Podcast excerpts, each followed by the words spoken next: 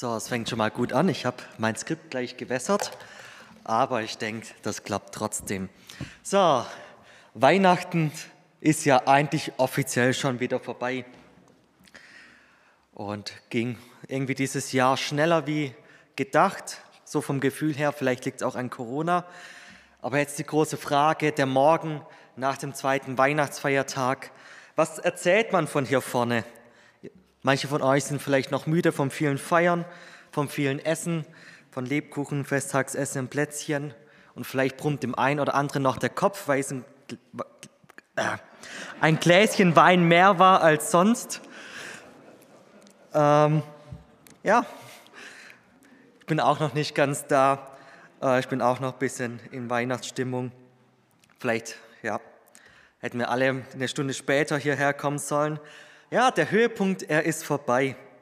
Langsam tritt wieder jetzt der Alltag ein, die Weihnachtsstimmung verfliegt, der ein oder andere muss vielleicht die nächsten Tage schon wieder an zu arbeiten. Ja, und von der Weihnachtsgeschichte, wenn man es chronologisch von der Bibel her geht, ist der Höhepunkt auch schon erstmal vorbei.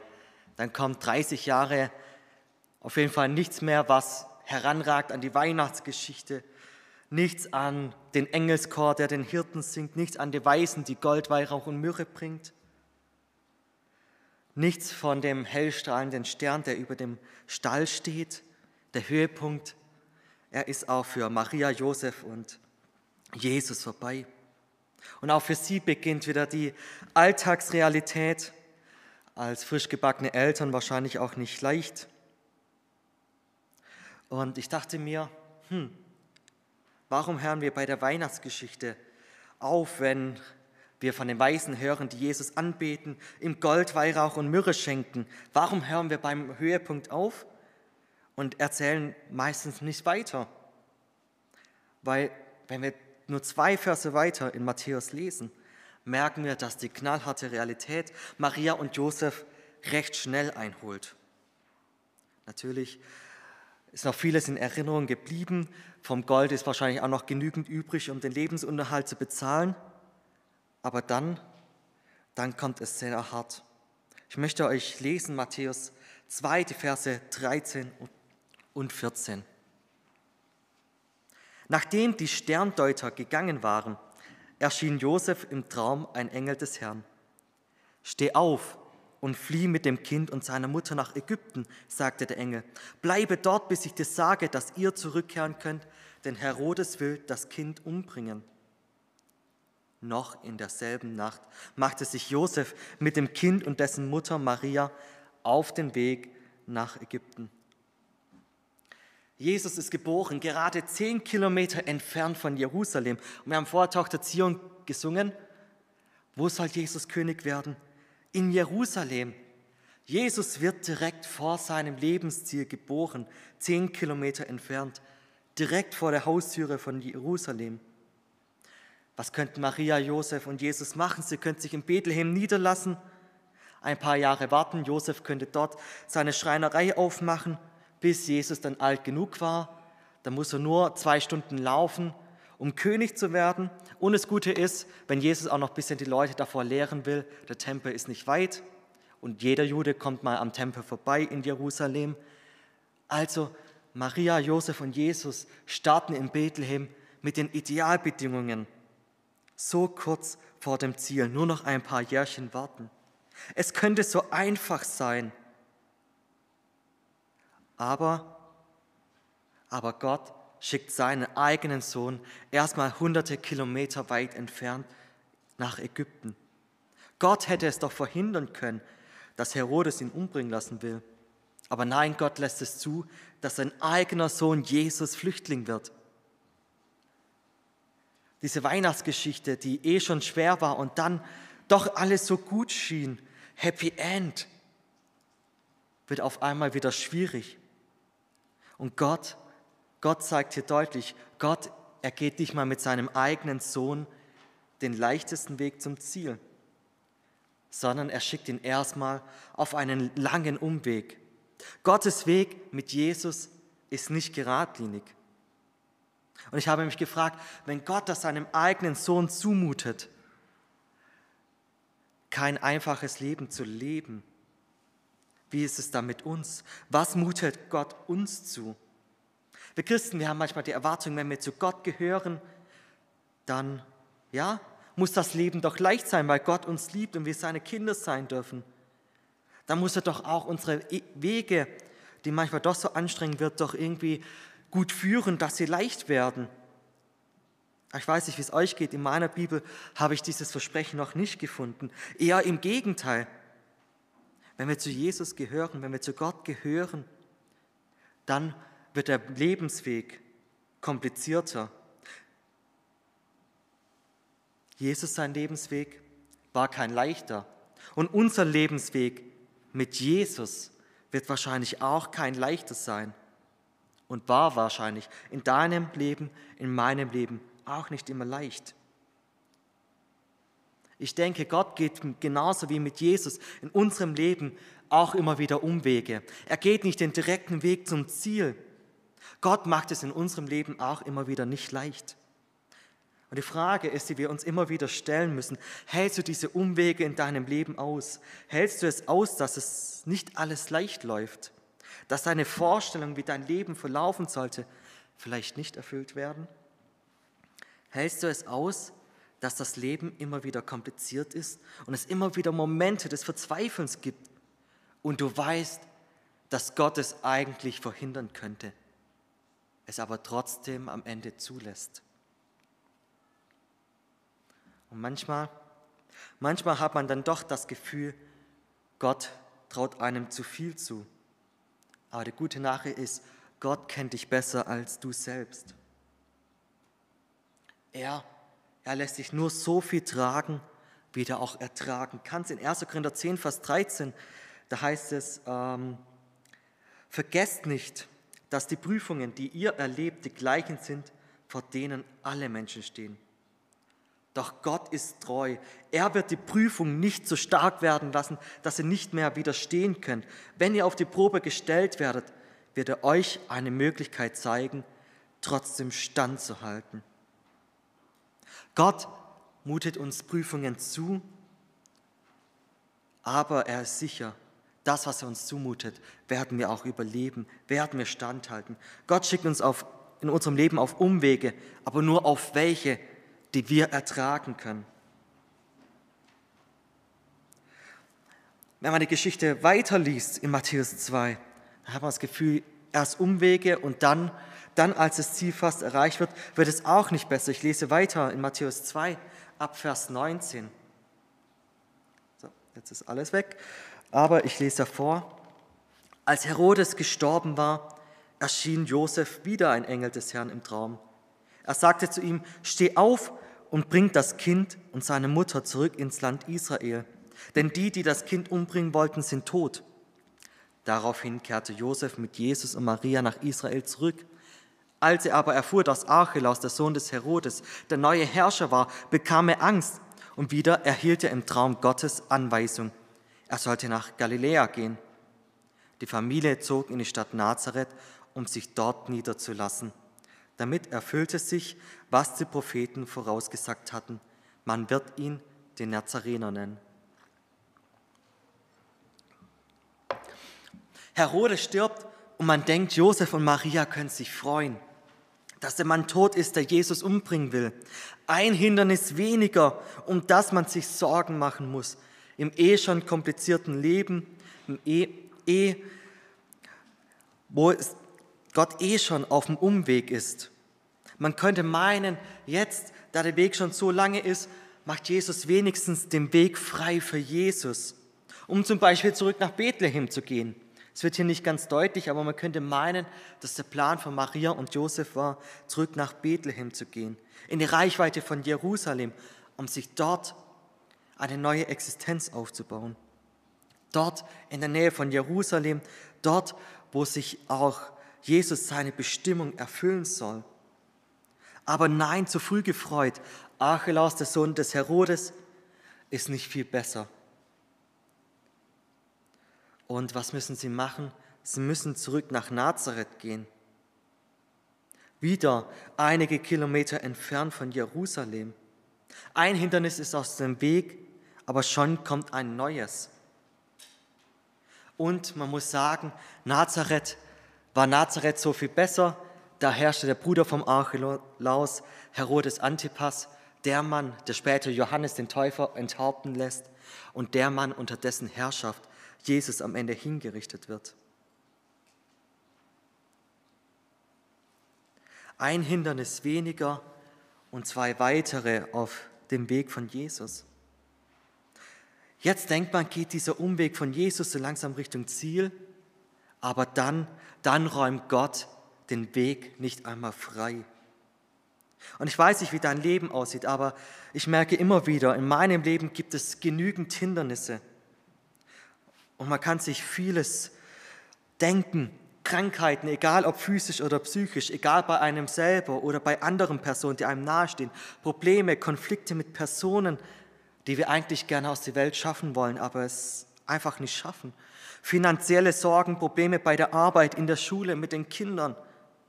Es gibt so viele Hindernisse in unserem Leben, die uns immer wieder den Mut nehmen, die uns immer wieder anstrengen, die uns den Wind aus dem Leben nehmen.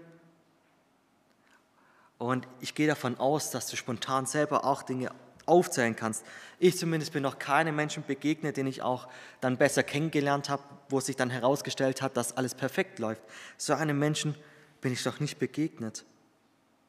Und ich denke, wir Christen, wir müssen da genau aufpassen, dass wir nicht erwarten, dass in unserem Leben alles perfekt laufen muss.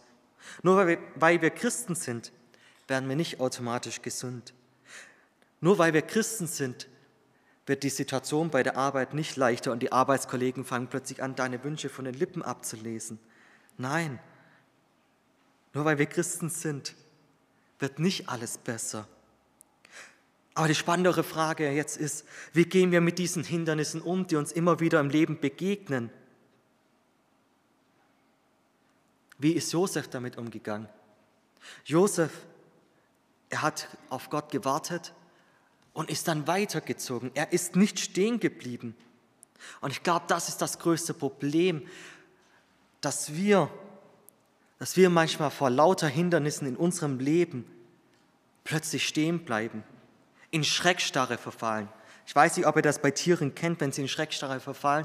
Manche Tiere haben es angeboren, wenn ihnen Fressfeind begegnet, dann, ich weiß nicht, ich bin kein ähm, Biologe, aber irgendwie verkrampfen sich die Muskeln, dass sich das Tier dann nicht bewegen kann. Und viele Fressfeinde, die können Tiere nur sehen, wenn sie sich bewegen. Die gehen dann halt, weil sie das Tier nicht mehr sehen können. Das ist ein Schutzmechanismus. Aber für uns Menschen ist diese Schreckstarre der falsche Weg. Manchmal fallen wir genauso rein. Wir sehen das Hindernis und wir sehen es und bekommen Angst und plötzlich geht gar nichts mehr. Wir bleiben stehen und ja, verlieren das Ziel komplett aus den Augen. Ich erlebe es leider immer wieder, dass es auch Christen gibt, die vor lauter Hindernissen in ihrem Leben es verpassen, ihren Lebensweg mit Gott weiterzugehen, vorwärts zu gehen, auch wenn er steinig ist, auch wenn es ein Umweg ist. Und es gibt dann auch noch manche, die besonders geistig wirken wollen. Sie setzen sich vor diesem Hindernis hin und beten und beten und beten, dass dieses Hindernis weggeht, dass sie doch weiterlaufen können. Und sie verpassen es, um jetzt vielleicht deine Worte zu verwenden, Samuel, die Hand Gottes zu ergreifen und gemeinsam an der Hand Gottes über dieses Hindernis wegzugehen. Sie kapieren nicht, dass, sie, dass Gott ihnen bereits die Lösung gibt. Nicht, dass er das Hindernis wegnimmt. Nein, sondern dass er gemeinsam mit Gottes Kraft über dieses Hindernis hinwegsteigen kann. Passend dazu kam er Römer 8, Vers 31, da heißt es, ist Gott für uns, wer kann wider uns sein? Wenn Gott für uns ist, was soll uns da passieren? Das ist schon eine ja, mutige Aussage. Und ich finde, noch mutiger ist, wenn man diese Aussage setzt im Kontext von Krankheit, finanzieller Not und Konflikten. Aber gilt diese Zusage dann immer noch? Natürlich gilt sie immer noch. Gott, er ist trotzdem für uns, auch wenn er nicht alles in unserem Leben leicht macht. Lasse dich nicht einschüchtern von dem, was in deinem Leben auf dich wartet. Geh weiter Richtung Lebensziel. Egal wie lang der Umweg ist, egal wie viele Hindernisse auf deinem Weg liegen, verliere das Lebensziel nicht aus dem Auge. Ich erzähle hier vom Lebensziel, doch was ist denn eigentlich dieses Lebensziel, da wo unser Weg hinführt, egal wie steinig er ist? Was ist das für ein Ziel, das wir erreichen sollen? Wohin geht unser Lebensweg? Unser Lebensweg, er hat ein Ziel, nämlich die Gegenwart Gottes, dass wir irgendwann vor dem stehen, an dem wir glauben und ihn sehen dürfen in all seiner Herrlichkeit und Heiligkeit und ihn anbeten. Das ist das Ziel, auf das wir das ganze Leben hin, lang hinlaufen sollen. Doch wie schaffen wir das?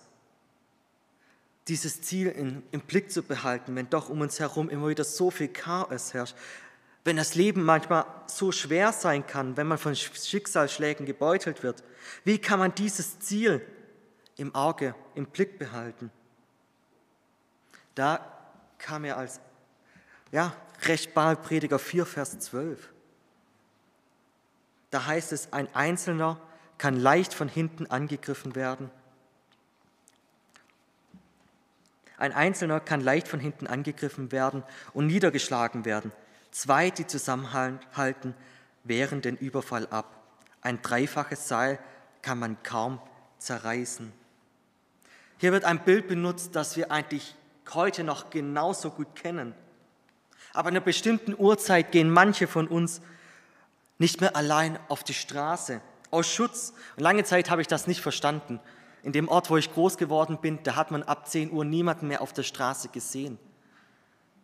Aber als ich dann in Toronto gelebt habe, ein halbes Jahr, da habe ich das verstanden. Nachts, wenn man durch die Stadt ging, mit der U-Bahn fahren musste, dann sind einem schon immer wieder auch komische Gestalten begegnet. Es kam auch mal vor, dass man angepöbelt wurde von irgendjemand, von Alkoholisierten, von irgendwelchen ja, jungen Leuten, die keine Ahnung, was sie da gemacht haben. Und da war ich schon manchmal dankbar, nicht mehr alleine unterwegs zu sein. Und ja, ich habe auch immer wieder erlebt, wie Mitstudentinnen von mir dumm angemacht wurden.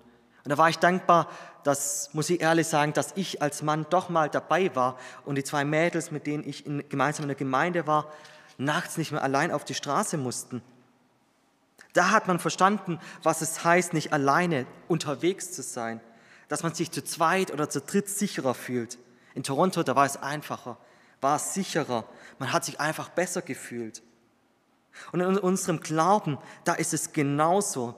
In unserem Glauben ist es genauso einfacher, sicherer, wenn man nicht alleine unterwegs ist, nicht alleine mit den Herausforderungen kämpft, sondern gemeinsam mit anderen unterwegs ist. In Galater 6, da heißt es, helft euch gegenseitig bei euren Schwierigkeiten und Problemen, so erfüllt ihr das Gesetz, das wir von Christus haben. Es ist sogar unser Auftrag, uns gegenseitig zu helfen. Wir sollen nicht nur schauen, dass wir alleine unser Lebensziel erreichen, dass ich vor Gott stehe und ihn anbeten, sondern ich soll den anderen Menschen genauso helfen, diesen Weg bis zum Ende zu gehen. Und ich finde es wichtig, habe Mitstreiter in deinem Glaubensleben. Habe Menschen, denen du ganz offen und ehrlich gegenüber sein kannst. Menschen, die in dein Leben hineinsprechen dürfen, die dich korrigieren dürfen, die dich darauf aufmerksam machen dürfen, wenn du dein Lebensziel aus den Augen verlierst. Was sind die Menschen, die wirklich in dein Leben hineinsprechen dürfen? Die wirklich sagen dürfen, was sie denken, die wirklich sagen dürfen, wenn du auf falschem Wege bist. Samuel, du hast vorher gesagt, du findest es so genial, dass die jungen Leute hier vorne stehen und Zeugnis geben. Und vorher muss ich kurz dran denken. Und ich denke, dass sie auch so mutig, die drei, die ja die letzten Wochen Zeugnis gegeben haben, egal ob Jasmin, Finn oder Daniel, ich kenne sie, die drei. Und da wurde es mir bewusst, das sind, die drei, sind drei Leute, die genau das leben. Das sind drei Leute, die diese Menschen in ihrem Leben haben, die in ihr Leben hineinsprechen. Und ich glaube, sie sind auch so mutig jetzt noch unterwegs, weil sie das in ihrem Leben hatten. Und ich merke immer wieder, die Menschen, die wirklich für Gott brennen, die wirklich für ihn unterwegs sind, die wirklich ganze Sache mit ihm machen, das sind meistens die, die auch Menschen um sich herum haben, die sie wirklich pushen, die sie tragen, wenn es mal schlecht läuft, die sie ermutigen, wenn sie selber keinen Mut mehr haben. Und ich selber, ich saß gestern an meiner Predigt dran und mir ging vieles anderes durch den Kopf. Und ich hatte eigentlich keine Lust, die Predigt zu schreiben, weil einfach zu viel mich bewegt hat. Und da war ich dankbar. Da habe ich meine Freundin angeschrieben und habe gefragt, hey, können wir nicht telefonieren? Da konnte ich mich auskotzen und konnte sagen, was mich gerade bewegt. Und danach, danach ging es mir einfach besser. Sie hat mich ermutigt und ich konnte einfach wieder den Fokus auf meine Predigt legen. Da habe ich im Kleinen wieder gemerkt, wie wichtig es ist, dass man immer wieder andere Menschen haben, hat, die einen ermutigen.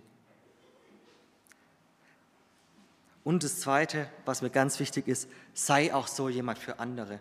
Es gibt genügend Menschen um dich herum, die sich vielleicht nicht anmerken lassen, dass sie gerne so jemanden hätten. Ich kenne viele Christen, die es schaffen, in Gemeinden mitzuschwimmen, hunderte Christen um sich herum zu haben, aber trotzdem alleine ihren Glauben kämpfen und irgendwann untergehen, weil sie nicht den Mut haben, jemanden um Hilfe zu bitten, weil sie nicht den Mut haben, mit anderen Menschen unterwegs zu sein und vielleicht auch, weil niemand anderes den Mut hat, zu sagen, hey, du Jakob, wie sieht es gerade in deinem Leben aus? Sei auch so jemand für andere.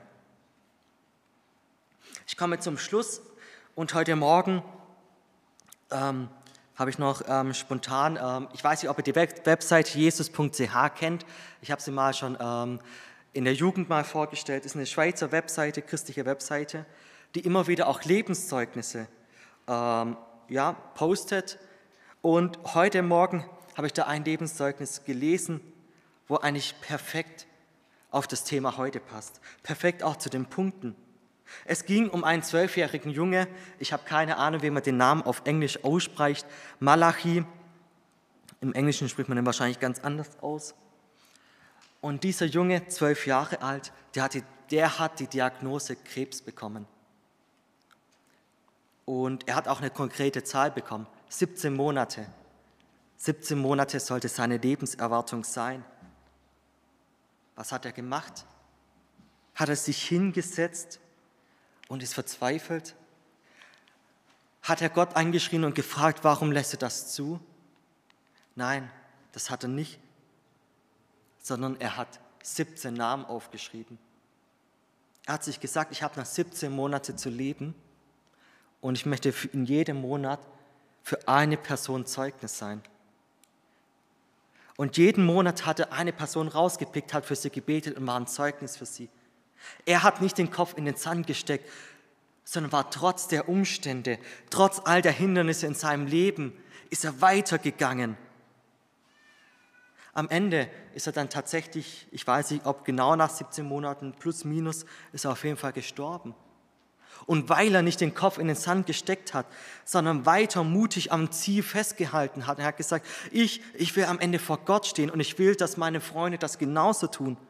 Weil er so standhaft war und an Jesus festgehalten hat und mutig geblieben ist, sind viele Menschen zum Glauben gekommen. Und nicht nur die, für die er gebetet hat, sondern auch Mitschüler, die so berührt waren, wie er das Leben gelebt hat.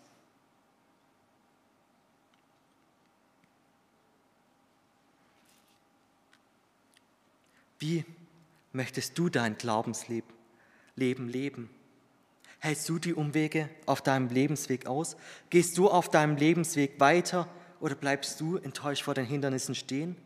Hältst du auf deinem Lebensweg am Ziel fest? Ich denke, das müssen wir uns immer wieder fragen. Und ich hoffe, dass du immer wieder zur Antwort kommst, ja, ich gehe mutig diesen Weg, auch wenn er nicht leicht ist. Ich möchte noch beten.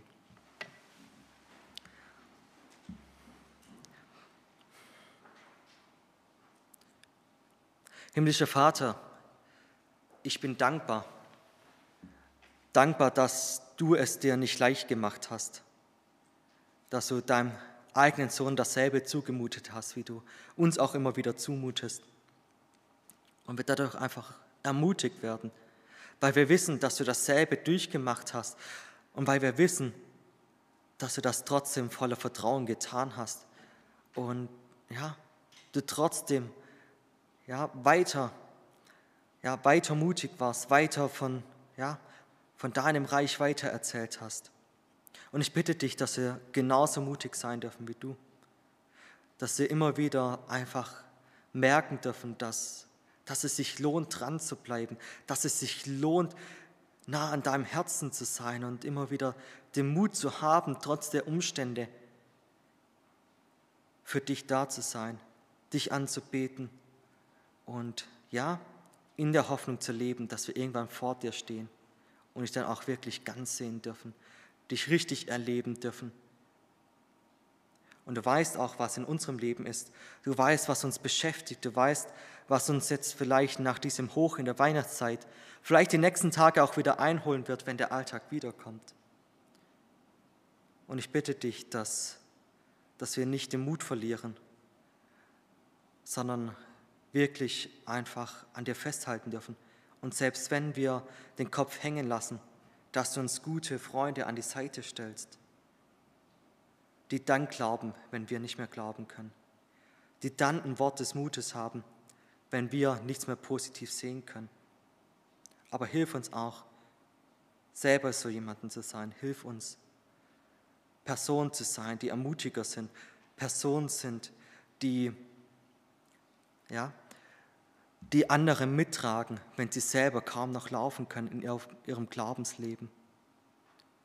Und schenke uns immer wieder die Kraft dazu. Amen.